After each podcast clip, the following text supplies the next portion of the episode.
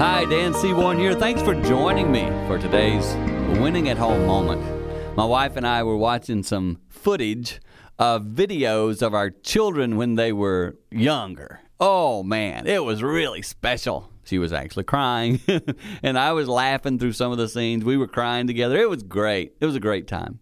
Reliving some of our memories.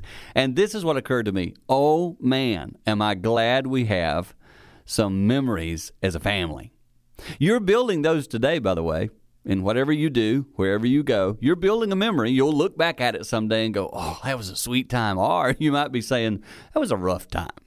Just remember, today is a memory. So, therefore, I want you to spend a lot of time trying to invest in it in a positive way. Make a difference in the life of your children. By doing that, you're making a difference in your own life, something you'll always have as a cherished thought.